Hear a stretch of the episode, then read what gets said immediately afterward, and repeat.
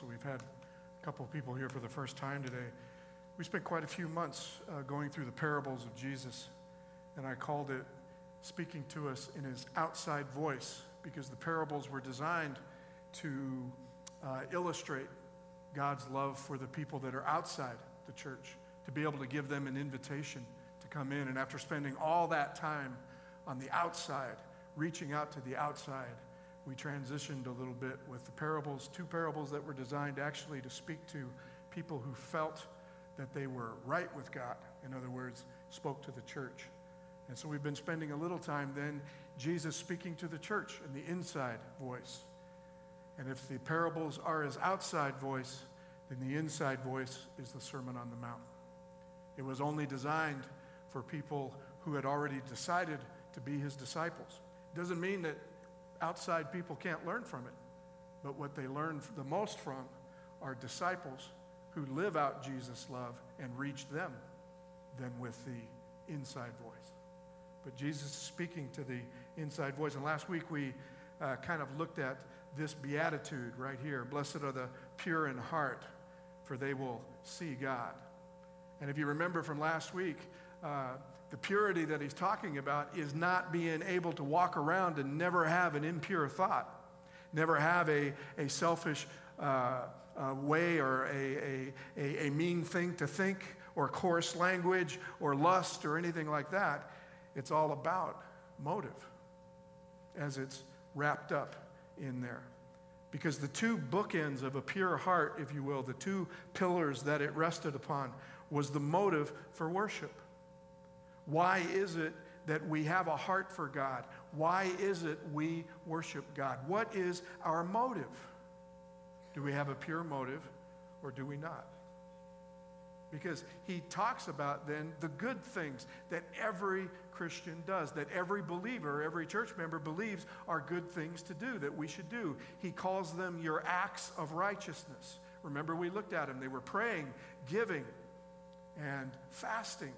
All, all of those things were religious duties. They're things that we are called to do. Most Christians would agree that we all need to pray.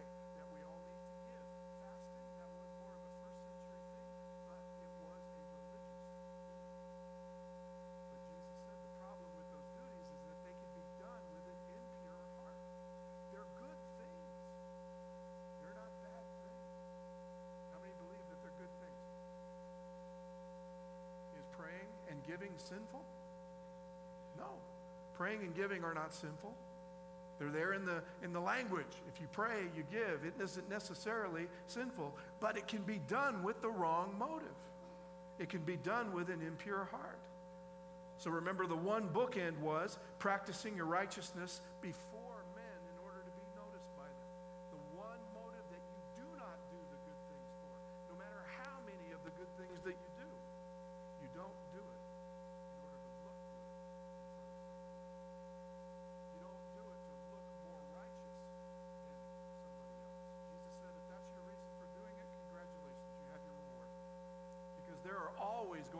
people who are going to praise you for your righteousness.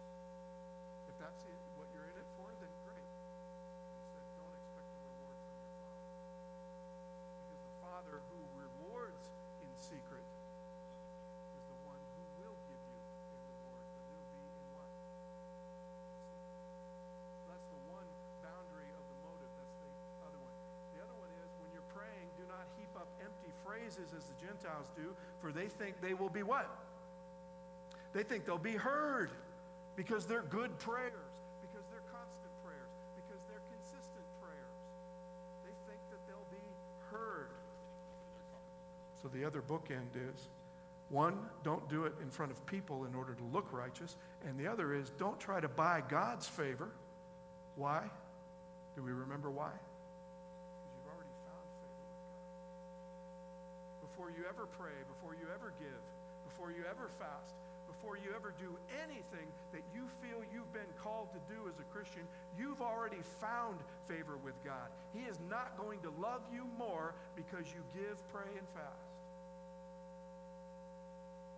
He goes on to say he already knows what you're going to say before you say it. So you're not going to be heard because of your phrases. You're not going to be heard the, the reason that the, the pagans pay to their dead gods. They think that their dead gods give them favor if they say the right words. God says, I already know what you're going to say. Come in the closet, just you and me. You've already found favor with me. I only want you to talk to me because I like the sound of your voice. I like to be with you. So that now that our hearts are pure, how many feel better about their hearts? That it isn't, say, a, an impure thought here and there that, that God doesn't like. What God doesn't like is impure motives, even for doing good things. So now that we're all together with our motives purified, there's one more aspect. I told you that we would look at the other aspect of motive. Last week it was the motives about the doers, the ones that are doing. This week, it's about the rest of us. It's about all of us who are doing also, but also being in fellowship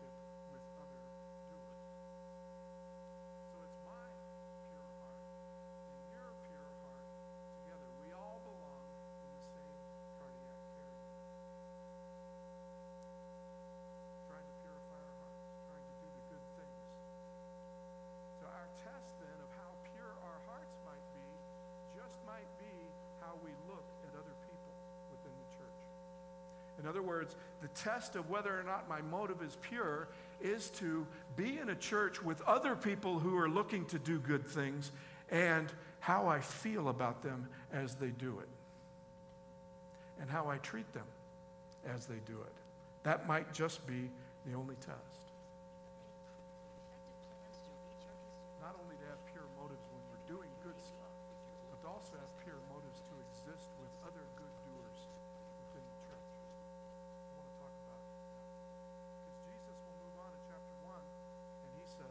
this is what you'll do, everybody. If you're going to be all together with your pure hearts, then this is what how you will live. Do not what? Do not judge so that you may not be judged. For with the judgment you make, you will be judged. In other words, the standard that I judge you will be the standard that God will use to judge me. And the measure you give will also be the measure you what? Judging. Now, this is one of those times in the Bible where we have debated and we've come up with metaphor after metaphor. And I have to tell you that for years and years and years, I never heard a decent, adequate definition of what it meant to judge. We're either too harsh when we judge or we're either too lenient when we judge. We really don't know what it means to judge somebody else. If I were to ask two of you for a definition of what it means to judge, I bet I would get three opinions, three different answers. Judging is something that comes right along in the context of the inside voice. Number one, what is the, who, who is our only judge? God is our only judge, right? So, the only judge that is to be judged, one of the reasons we don't judge is because he's the only one. What qualifies him to be judge? He created us. He's the only one that's right from beginning to end, right? He's the only one that we can count on. The only one qualified to judge is somebody who loves their neighbor more than themselves. If I ever could achieve that I truly would love my neighbor more than myself, in other words, I could lay down my life for the friend, maybe, just maybe, I might be allowed to judge. But what's interesting is that the time that that happens, the time that we are to be living out a complete perfection that way, will already be in the kingdom, which means there'll be no reason for judgment anyway.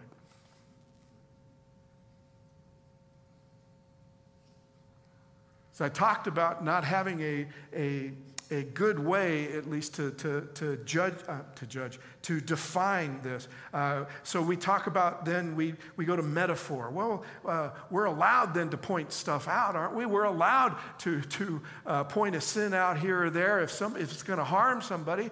Uh, you know, we're, aren't we allowed to do that? We're always looking for what we just might be allowed to do, and it usually has to do with how much worse we can make somebody feel in order for me to feel better about myself. I thank you, O oh Lord, I'm not like that tax collector over there. Was the, ta- was the, the self righteous Pharisee, was he judging the tax collector? Yeah. Just by calling him a tax collector, he was attributing him to be the worst sinner in the world. And in contrast, he felt so much better about himself that he had to remind the judge of his resume. I'm not a thief, I'm not a rogue, I'm not an adulterer. That guy is all of those. Of course, he's judging, isn't he? So we begin to look at what we're allowed to do. Uh, can we, can we uh, judge and not judge, if you will? We begin to live out metaphor. It's kind of like when we were talking about you've heard it said that you uh, uh love your neighbor and you hate your enemies. But I say to you, love your enemies and pray for them.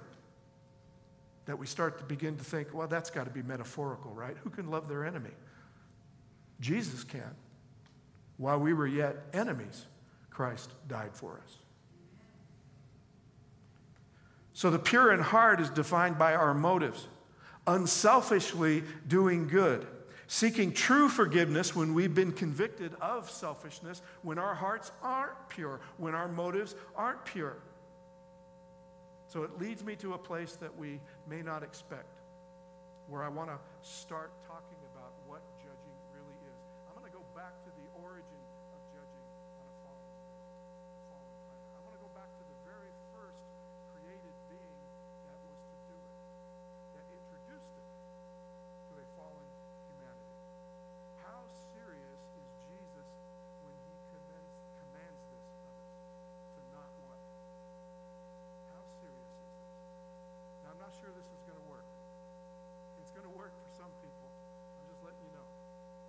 I'm not here to offend. I just want to illustrate. Okay? We, see, I know what's coming and you don't. When the Arizona territory, when the territory of Arizona applied for statehood, the capital, does anybody know where the capital was originally supposed to be located? Tucson was the first choice. Prescott was the second. All right? But apparently, the valley had more powerful politicians living in it because when it was decided, they moved the capital where? They moved the capital to Phoenix. Yay. In exchange, the land grant university that the federal government gave every territory when they became a state was placed then in Tucson as a compromise. So it was placed in Tucson, and it is now known today as the University of Arizona. There was a college founded in the Phoenix area in 1886, a small college that was in a suburb called Tempe. It was known as the Tempe Normal School. In 1946, it was renamed the Arizona State Teachers College, Tempe. You had to put Tempe at the end of it because there was another one, Arizona State Teachers College, Flagstaff. In 1953, by statewide ballot, it became Arizona State University. Let's talk about the real important stuff about ASU. It's. Athletic teams were known as the Normals, the Owls, and the Bulldogs. When it became a university, somebody thought that a new mascot should come with the new status. There was somebody, nobody knows who, in the administration who uttered the words at a meeting one day why not just call them the Sun Devils? Two years later, a former Disney animator designed the logo. You guys know who it is, right? This is Sparky. This became the logo for ASU for the next 75 years. Okay? And I say a former Disney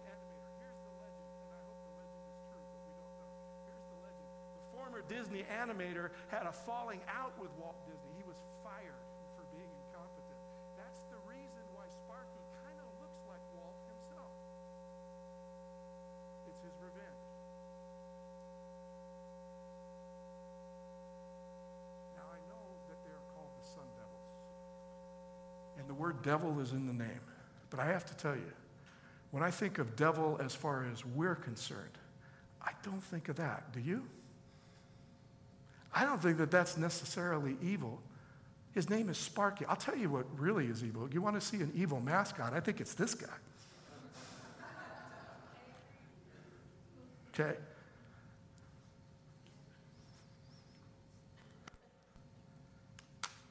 But when you think of what it means to be satanic or like the devil, what do you think of? Do you think of a pitchfork and a tail? And cloven hooves? Do you think of pentagrams, heavy metal music, sacrifices? Do you think of all of those things? I'm uncomfortable with saying that that is what is truly satanic. Back during what we called the satanic scare back in the 80s, I was, I was my, my very first uh, job in the church was as a youth leader. And we were completely scared of satanic worship. We, remember, we were, we were told that that's why all the children were disappearing.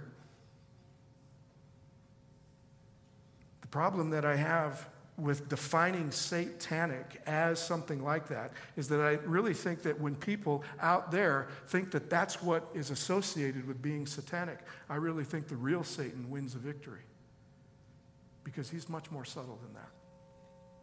And you don't need a sacrifice, you don't need a pentagram, you don't need a certain type of music, you don't need any of that in order to be satanic.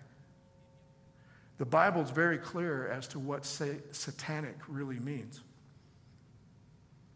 And we were first introduced to it as concerned with motive for worshipers. Told you, I get back to it. I'm not going down a road. This is where I, where I wanted to go. And it's not a rabbit trail. I'm just not sure if it'll work. But where we're introduced to what it really means to be satanic is in Job chapter 1 and 2. So the book of Job is unique because it begins with what, it's not unique, okay? It's one of three books that actually begins with a heaven's eye view. What I love about the book of Job is the first two chapters is that you're given a heaven's eye view. You're given God's view of all this. There's very few books in the Bible that give you God's view. Ezekiel, Job, and Revelation. The only time that we see the world or that we see creation through God's eyes, actually being in his throne room. And in the first two chapters of Job, you're introduced to the three main characters in the book of Job God, Job, and Satan. They're all three the three main characters. And so when I look at what it truly means to be satanic, I look at what he said and what he did in the book of Job. On the day the heavenly beings came to present themselves before the Lord, Satan shows up at the meeting. He's there. Satan comes in among them. Now, I have to tell you that scholars will tell you that the character of Satan has not been developed into the personage that he became in the New Testament. Back in the early Hebrew scriptures, He's not that person. He's not what you would consider. As a matter of fact, we don't have a definition of Satan being the serpent until the book of Revelation is written. In the Old Testament, for the most part, let me, and this may be a simple, a simplified way of looking at it. The Old Testament, for the most part, Satan is not a proper name. It's not his name. It's an actual Hebrew word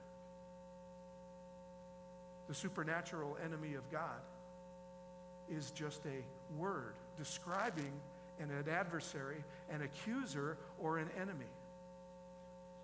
It's used 28 times, and there are only three occasions that we have come to know that it is the devil himself.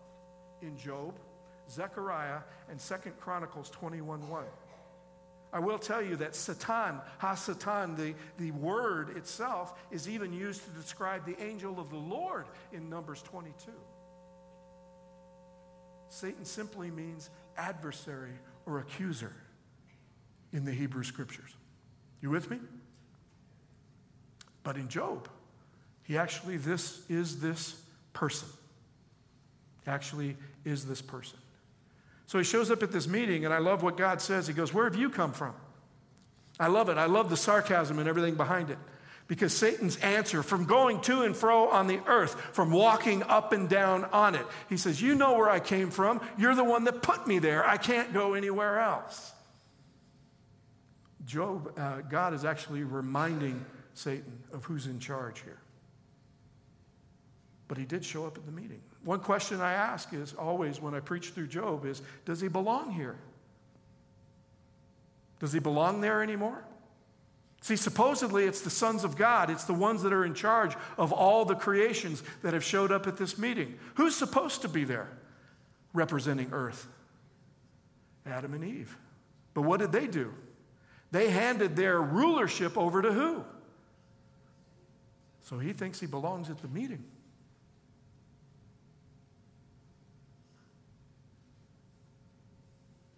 And what happens at the meeting? The Lord said to Satan, I mean, have you considered my servant who?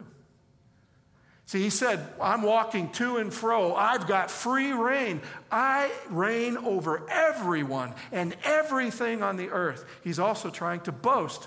God says, Have you considered my ser- servant Job? You're boasting about being able to go everywhere, but this guy, this guy's hanging tough. This guy's still worshiping me. There's no one like him on the earth, blameless, upright, who fears God and turns away from you. Satan says, I'm going everywhere that I want to, right? God says, There's one heart you haven't got. Who? Job. Then it comes. The question that's asked that I believe defines what the Bible says is satanic because it comes from his lips himself. Okay? Satan answered the Lord Does Job fear God for nothing? Hahanam Yov Ira Elohim. Does Job worship God for nothing? See, this is where the adversary turns into the accuser. Satan's accusing actually two people here. He's accusing on two different levels a divine and a human level. Yeah, he's accusing God too. He's accusing God of why Job worships him. He's accusing God of, of reveling in how he gets worship from his worshipers. And it isn't pretty. You put a fence around him in his house and all that he has on every side. You bless the work of his hands and his possessions. You've increased in the land. But stretch out your hand now and touch all that he has, and he will curse you to his face. He accuses God of not being worthy of worship. You have to buy their worship. And that's how you stay in charge. That's how you stay in control. You bless everybody that worships you. You bought his worship. He doesn't worship you because you are you.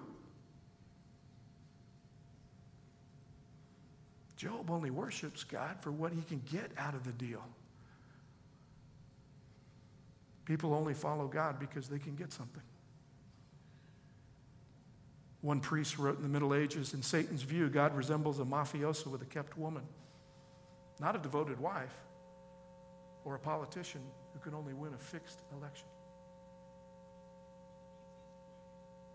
People love God the way a peasant loves his cow for the milk and the cheese he produces. So, one question you have to ask yourself why do you worship God? Are our motives really pure?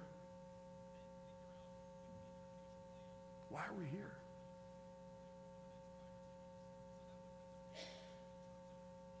Is it because we've only received earthly blessings? Are we proving Satan right? What do we tell others about why we follow God? I remember at the end of Ecclesiastes, uh, Solomon putting it this way The end of the matter has all been heard. Fear God, keep his commandments, for it is the whole duty of everyone. Notice what Solomon doesn't say by the time that he writes this. Does he say, All will go well for you if you do? Your days will be well and long on the earth if you follow God? No. He says, Do it when you're young. Why? Because then you'll be able to count the blessings. Because Solomon is saying, when you get old, the reasons for wanting to exist become fewer and far between. There'll be days when the sun is darkened and the clouds do nothing but rain, and strong men are bent, and women get tired, and sight dims, and daughters are brought low, and heights are feared, and terrors in the road come, death comes, mourning comes. These are people who believe in God. Whether we believe or don't believe, the Kohelet, when we studied Ecclesiastes, we all end up going where? We all end up going in the same place.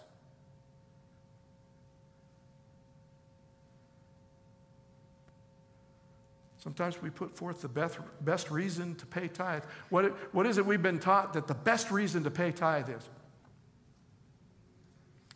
We'll be blessed, right?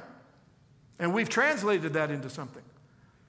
A lot of the stewardship books that still come to talk about tithe giving means that, that God is going to bless us, that we will actually get blessed more when we give financially. And we use scripture to do it, don't we? Bring in a full tithe into the storehouse so that there may be food in my house. And thus put test to the uh, put me to the test, says the Lord. See if I will not open the windows of heaven for you, pour down all you have with an overflowing blessing. We use scripture to defend it. But that is really what Malachi is saying. Notice the blessing comes from where? It comes from God, it comes from heaven. It's His definition of a blessing not ours.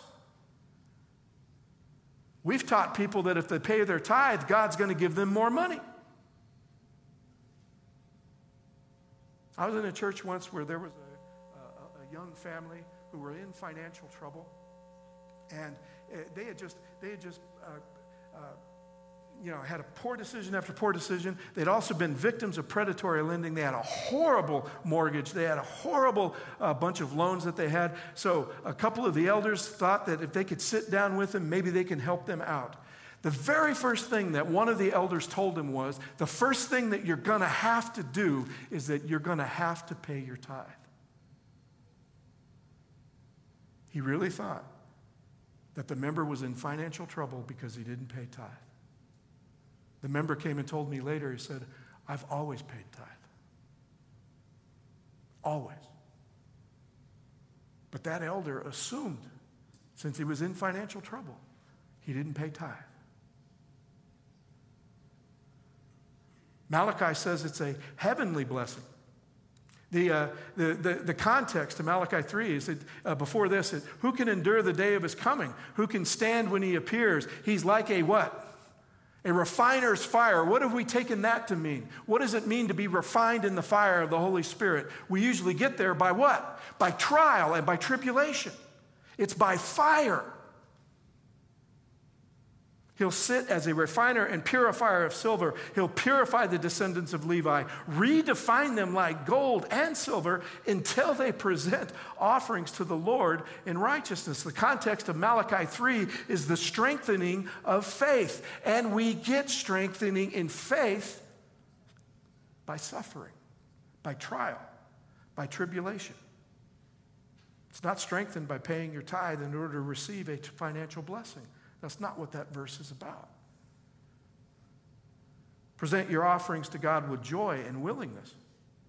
Present it when there's no earthly reason to do so. Remember, Jesus has already redefined blessing for us. Did he say, Blessed are the rich? Blessed are those who are full? Blessed are the strong? No. He redefined blessing, right? Poor, meek, hungry, thirsty, persecuted for righteousness' sake.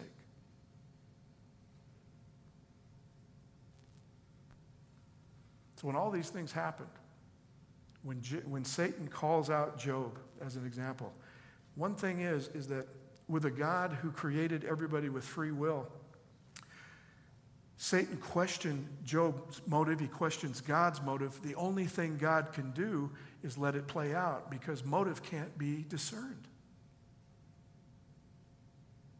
He has to let him have him, he has to let him do it. And in one day, Job loses it all.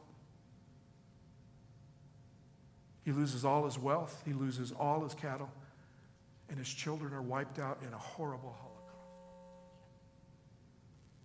Because that's what Satan would do. He can't read his motive, so those who question motive have to see it play out. And in Job's case, it's horrific. You know, and when it happened, there's something about Job. Job arose, tore his robe, shaved his head, fell on the ground, and what? That's remarkable. The shaving the head and tearing his robe, that is an act of um, mourning. That was something that somebody in ancient times would do. He just lost all of his kids. Of course, he's going to mourn. But once he falls on his face, he's no longer mourning. You know what he's doing? He's worshiping. And he says these words Naked I came from my mother's womb, naked shall I return there. The Lord gave, and the Lord has taken away. Blessed be the name of the Lord. He's worshiping God even though he has no earthly reason to do so anymore. In all this, Job did not sin or charge God with wrongdoing. I lose every one of my kids in a matter of seconds. I might rethink how I view God. I have to tell you this Job, to me, is the most remarkable human being that ever walked the planet next to Jesus himself. Because Job worships God for no other reason except that he is God. That's it. Would you worship God if you felt that God was your enemy? Because Job thinks that God is his enemy. Job thinks God did this to him and did it on purpose. And yet he still worships him. How many here would do that? There's not any of us who would. Job does. You talk about blessed are the pure in heart, worship with the purest motive. This guy.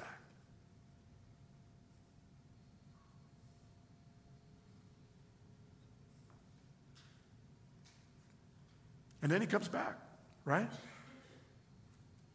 All this happens. He's still worshiping God. Satan comes back one more time. God says, Look, I, I let you do whatever you wanted to do, and, and, and here he is, still worshiping me. Then what? Satan ups the ante, doesn't he? He said, Skin for skin. He's still worshiping you because we didn't, I, I, I wasn't allowed to do anything to him. Let me do something to him, and he will curse you to your face. Right? Isn't what he said next? Answered, skin for skin, all the people that give, that save their lives. Stretch your hand, and he will curse you to his face. So I told you the adversary uh, accuses on two levels. He accuses divine and human. So now what is he accusing Job of? He's accusing Job of only worshiping him because he's blessed. All the way down to his actual physical health now. Get me on this. He's not accusing Job of doing his sacrifices wrong. He's not accusing Job of breaking the Sabbath. He's not accusing Job of praying improperly. He's not accusing Job of not paying his tithe.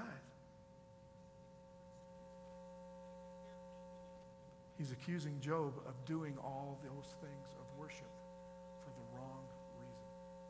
He's questioning his motive. See, we think that sometimes our religious behavior separates us from the wicked. Only sometimes. Religious behavior may tell us or may tell us may tell us everything or may tell us nothing about a righteous person versus an unrighteous one. Ask anybody who's been in prayer meeting, what is our one example of how uh, a, a perfectly holy worshiper of God, okay, was not righteous at all? It was Saul when he became Paul. He goes, My worship was perfect. I did everything right. My mom and dad did everything right. I was circumcised on the eighth day after I was born to the tribe of Benjamin. I became a Pharisee of Pharisees, as unto the law, perfect. I was a perfect Bible believing worshiper of God. And yet he could murder men, women, and children.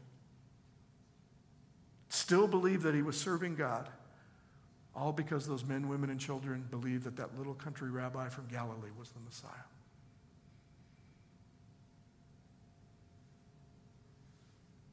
So, good stuff, doing good works, it may tell us everything, it may tell us nothing about where, about the motive. We don't know, do we? Will a righteous person be a law keeper? I mean, this is, this is uh, you know, where we've been. This is what, what, we do. Whoever breaks the least of these commandments, Jesus said, uh, and, and teaches others to do the same will be called least in the kingdom of heaven. But whoever does them uh, and teaches them will be called great in the kingdom of heaven. Jesus is saying there's just one problem with this standard of righteousness. Unless your righteousness exceeds that of the self righteous person, you'll never even enter the kingdom of heaven. There are two ways for our righteousness to exceed the self righteousness. One is to know that the letter of the law is only the beginning, if nothing else. Remember, the letter of the law said, Thou shalt not murder. He said, You've heard it said, the letter of the law, the commandment says, Thou shalt not murder. I say to you, don't even be angry. So I could walk around thinking that I'm completely, absolutely righteous because I'm able to restrain myself from wringing the life out of somebody. But I think nothing of being so mean to them that I can't even be recognized as an elder in the church.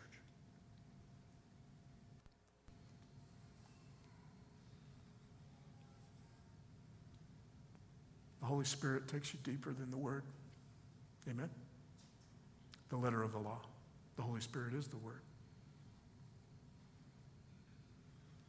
The other way that our righteousness exceeds the self righteous is motive. He tells us how we are to practice our piety. We give, we pray, we fast, but we do it for the right reasons. The behavior is exhibited by both groups, by the self righteous and the righteous. But the righteous difference is their motive. They don't do it in order to look good in front of someone else, they also don't do it to try to buy God's favor. Satan is a questioning Job's motive. So here we go. Now I want to bring it back to not judging. This is what it means. To not judge is to not question somebody's motive. You want to be satanic? Question their motive for their behavior.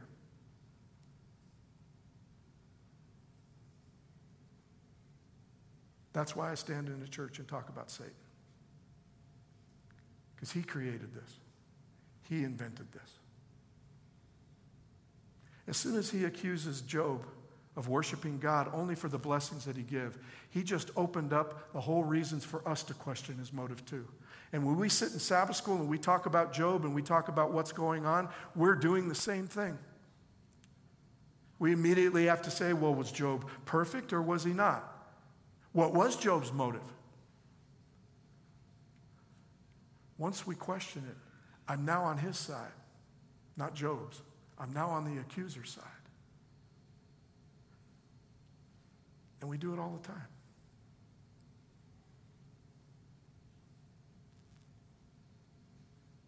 Prophetically, Jesus speaking to the church. In the seven churches of Revelation, there are only two churches that don't receive any rebuke from Jesus. Remember, all of them received uh, praise from Jesus except for one. There's one church that receives no praise, it's all rebuke. That's Laodicea. The other churches, Four of them receive praise and rebuke. There are two that receives no rebuke and only praise. The first one is Smyrna. Smyrna is, is the uh, persecuted church. It's the martyred church. It's that second church in history that the empire, through three emperors, just uh, was, was wiping them out right and left. He says, I know your affliction and your poverty, even though you are rich. I know the slander on the part of those who say that they are Jews and are not, but are of the synagogue of Satan. I'll make the, uh, I'm sorry, I didn't jump ahead the synagogue of Satan. Where does the persecution come from? Where does the slander come from? Where does the questioning of motive come from? From the world? No, it comes from the synagogue. It comes from the church. Satanic activity is not coming from a witch's coven. It's not coming from a bar. It's not coming from a club. It's not coming from a rock concert with pentagrams or some sacrificial ceremony. It's not coming from a Harry Potter movie. It's coming from the church.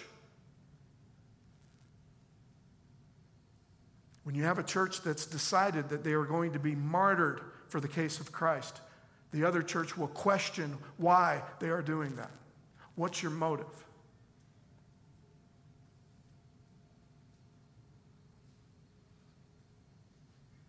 If someone's claiming to be a true child of God, we will not question a brother or sister's motive for their reason for doing things.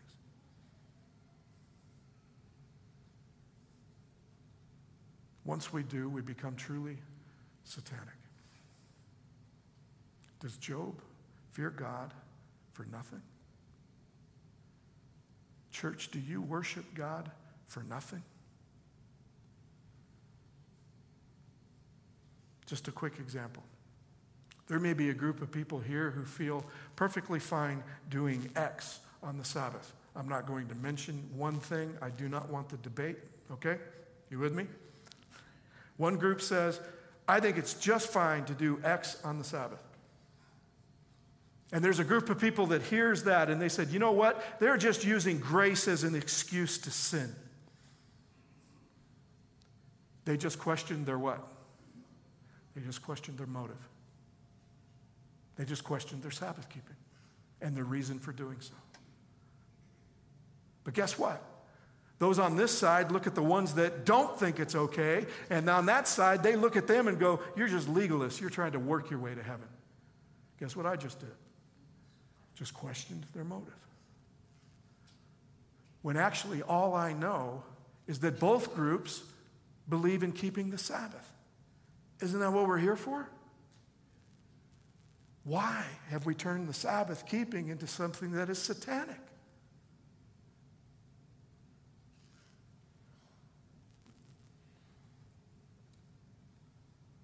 Philadelphia is the only other church that receives no rebuke, only praise.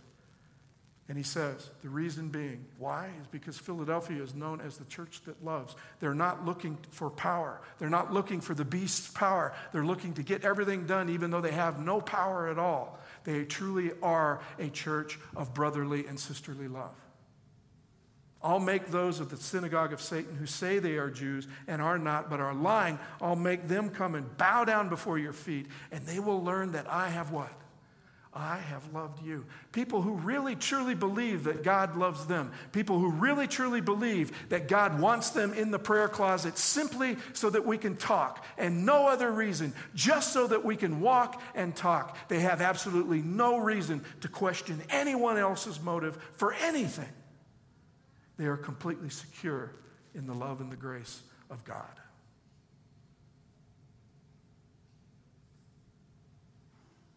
They will learn that I have loved you. So here Job sits, all earthly blessings removed his family, his wealth, his health, suffering what most of us can only imagine. And he cries into the air, but there is no answer. Silence, not from an uncaring God, silence from a God who has no choice, or actually has a choice, but has chosen to let the motive live out and not be satanic. So think about it. There's someone in the church too sitting, suffering because life is hard. It's hard to live like others in this church. They look so perfect, and here I am struggling. Why don't we help people like that? Because we're too busy standing aside, questioning their motive for why they are the way they are. And even debating whether or not they belong at all.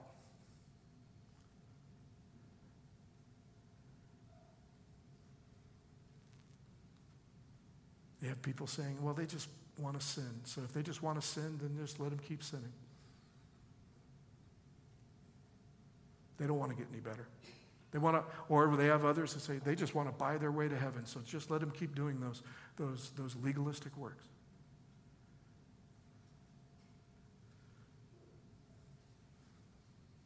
But the two churches that don't uh, walk that way, the two churches that don't live that way, they receive no rebuke from the God that they claim to worship. And worship is based on that. It has absolutely no other motive. No other motive at all. Someone who can love and invite someone to belong as a motive proves that God knows that they love him. They don't judge, they don't need to be concerned about someone else's motive. And again, the most horrifying thing, if we're going to continue to do this, the most horrifying thing is that if we are truly going to question somebody's motive, then we have no choice but just to sit back and let it play out. And while we're sitting back and let it playing out, other people are suffering and they're dying.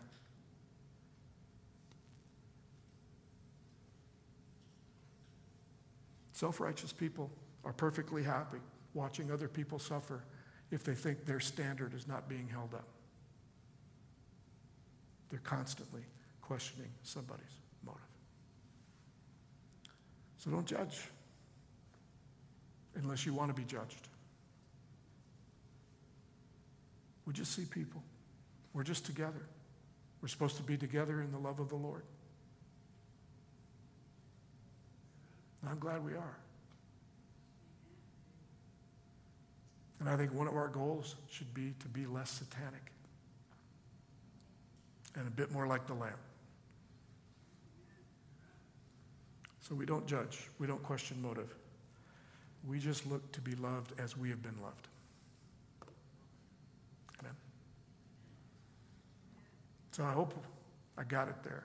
Steering it through Tempe and Tucson. I hope, I hope I landed that. If not, forgive me. We'll take another shot at it next week. Thank you for hanging in there with me. It's good to see you all. Happy Sabbath.